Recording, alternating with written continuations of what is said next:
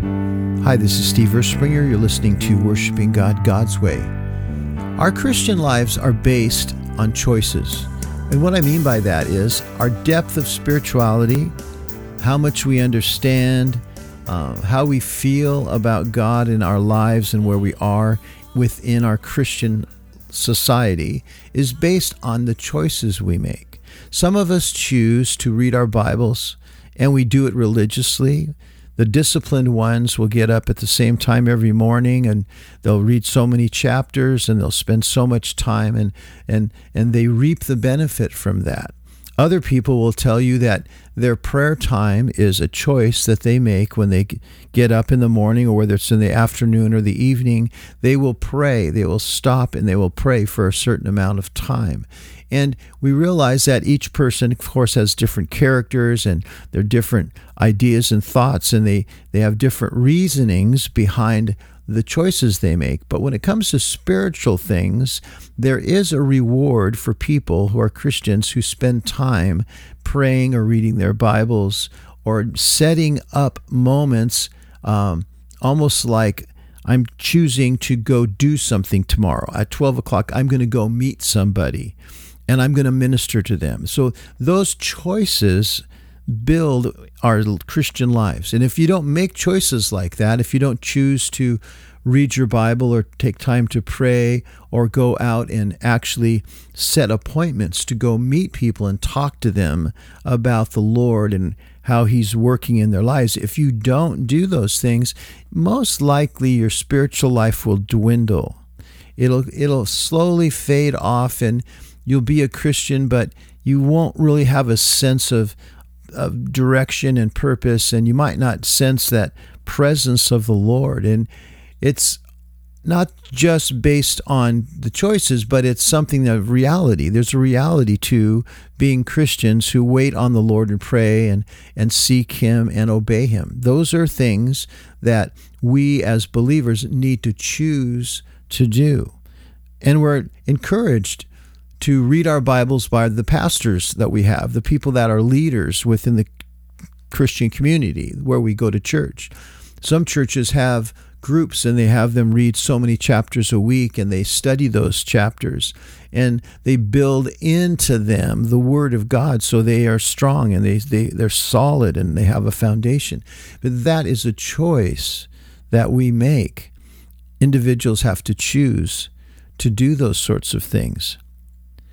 But when do we choose to bow down and worship Jesus? Now, that's a tricky question because if you're reading your Bible, if you're praying, and if you're going out to do things, some of you will say, Well, that is my worship. That's my worship to the Lord. And this would include people, some who will sit and sing and listen to music, or so they'll sit down and they'll play and they'll begin to sing to the Lord and minister to Him. And that takes a a lot of time and it doesn't take a choice. You have to say, this is what I'm going to do right now. And, but when we find ourselves doing those things and we find ourselves living within a schedule of events and we, we've put everything into a schedule that we have so much time in a day, do we ever leave enough time within that day or night to where we come and make the choice to worship Him? do we choose to bow down before the Lord? This thought came to me the other day because I realized at one moment I hadn't worshiped the Lord for two weeks. I had been doing other things, going other places. Um, I wasn't really thinking about worshiping, but I was reading my Bible. I would find myself praying over certain issues that we're facing at this point in life. And I realized I've been doing all of those things. And the Lord reminded me, He goes, When was the last time you worshiped me? And I said, Oh, Lord, I get it. You know, I'm so human. I'm just such a human like all the rest of you. I, I skip things. I'm irresponsible about things. I'm not the greatest at the disciplinary when it comes to structure and just sticking to a plan. I'm more of a freelance kind of mind.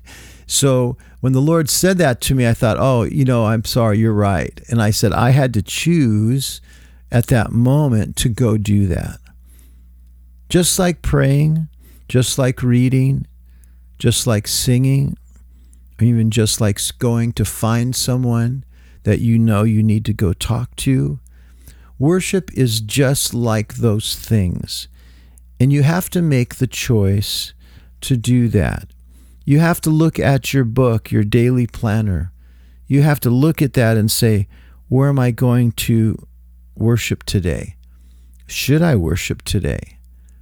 That's a good question. God doesn't mind you asking Him, Lord, do you want me to worship you today? And if you don't have to ask the question, you just want to do it, then look at your calendar and, and put it in. You know, many of us get up in the morning and we our day is already planned out, eight to five. You'll have a break in the middle and maybe break in the afternoon. You come home and you have things that are going on, things that need to be taken care of. You have families and children, and you have just responsibilities that sometimes takes you into the evenings. By the time the kid get the kids get their baths and they're cleaned up and they're in bed, it's probably eight eight thirty, and you haven't stopped moving since seven. So that's a long day, and the Lord understands that. But it still doesn't remove us from the responsibility of saying, Lord, when can I praise you? When can I read your scriptures? When can I pray? And when can I just sit and wait in your presence? And Lord, when can I get down on my knees and worship you? When should I do that? And choose to do that.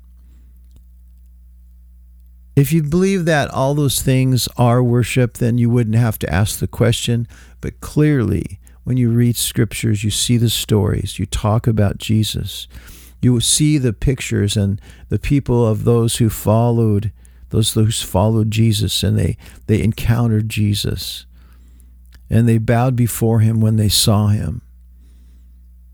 Even in the Old Testament, you read, you can find and read the stories about people that came to worship the Lord. And there were times when they weren't even expecting to worship the Lord, but they did. And so we have to realize that for us to grow spiritually, for God to have a relationship for, uh, with us and with Him, we have to do these things. We do need to put our Bibles aside. We do need to put sometimes our prayers aside. We need to put down the ministries and the going out and the meeting people and establishing his kingdom in people's lives. You have to put that aside sometimes, and you're going to have to worship him. It's our choice to do that, and we have to be responsible.